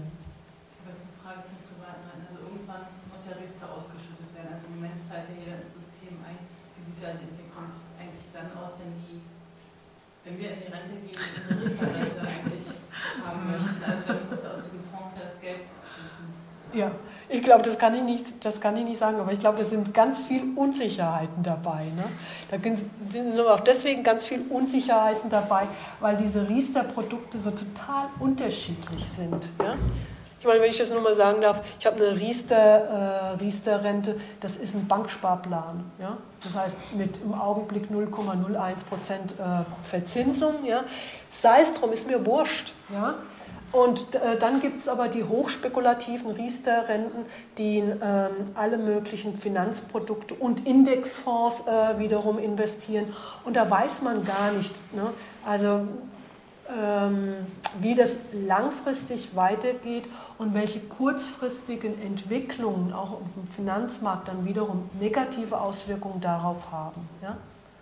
Und wenn sie negative Auswirkungen haben, dann hat es natürlich langfristig dann auch Auswirkungen dann auf die Rente am äh, Ende. Verfolgen, würde ich sagen. Allerdings die Renten, diese, diese Produkte sind auch so gemacht, dass es sich meistens gar nicht, dass es sich gar nicht rentiert, da wieder auszusteigen. Dass die Rentenbeiträge nicht steigen müssen, auch für die junge Generation nicht. Ja, das ist ja schon länger klar. Ja, die steigen jetzt, aber die müssen nicht steigen. Also sie brauchen keine Akkurat. Okay, also wenn es keine weiteren Fragen jetzt direkt gibt, oder es gab noch eine, aber ähm, okay, dann würde ich nämlich sonst vorschlagen, dass wir das nur so langsam ausklingen lassen und wir haben sicher dann auch noch Zeit, einfach ein bisschen bilateral zu, zu reden. Das ist auch vielleicht ein bisschen eine Reihenfrage, und zwar die Stellschraube Gemeinnützigkeitsprinzip, das André Wollen vorgeschlagen hat. Ich kenne mich zu wenig aus. Können Sie das kurz erklären, was das beinhaltet? Äh, okay, ich glaube, das, äh, wichtigste Element äh, dabei ist, dass diese gemeinnützigen Wohnungsbauträger sich verpflichten müssen, ähm, bezahlbare Mieten zu realisieren. Dafür bekommen sie, ähm, werden sie werden sie freigestellt von bestimmten Steuerzahlungen. Ja? Und damit ist in den Jahren, ähm, also nach dem äh, Krieg, sind äh, die, die, große Menge von Wohnungen sind mit diesen gemeinnützigen Wohnungsbaugesellschaften realisiert worden, ja? die nicht immer eine gute Politik äh, gemacht haben. Ne? Da muss man auch aufpassen, weil sie zum Teil zu sehr technokratischen Akteuren geworden sind, ne? mit einer äh, sozialen Kälte gegenüber ihren Mietern, zum Teil. Aber nichtsdestotrotz ist das etwas, auf das man Einfluss haben kann und auf die privaten äh, Wohnungsbauakteure äh, hat man deutlich weniger Einfluss. Und deswegen rentiert sich das mit dem Gemeinnützigen. Aber auch da, wenn Sie das, wenn Sie, Okay, nochmal kleine Geschichte. Ja? Ich habe mit äh, dem, und manchmal er, erwischt es einem förmlich kalt, kann ich nur sagen. Ne? Ich hatte eine Diskussion mit äh, dem äh, Vertreter der äh, Genossenschaften und öffentlichen Wohnungsunternehmen ne? in Frankfurt. Wir waren beide auf dem Podium und äh, das hat mich so richtig kalt erwischt. Erstens, weil er sich als äh, richtig marktliberaler Akteur erwiesen hat. Und zum Zweiten, weil er gesagt hat, die ganzen Unternehmen, die seinerzeit gemeinnützig waren, die würden einen Teufel tun, um nicht wieder gemeinnützig werden zu müssen. Ja? Das heißt, auch in dem Bereich, ja, jetzt ist das, in dem Bereich von den Lobbyorganisationen ähm, der Genossenschaften und der, der öffentlichen Wohnungsunternehmen, die sind genauso. Die sind genauso wie diese privaten. Ja? Wie so etwas wie Haus und Grund oder die, die diese, wie heißt es. Äh, ja? Genau dasselbe. Und da, das ist ein Punkt, da verzweifle ich manchmal. Wenn es selbst so ist, dass die, dass die äh, Genossenschaftsvertreter so argumentieren.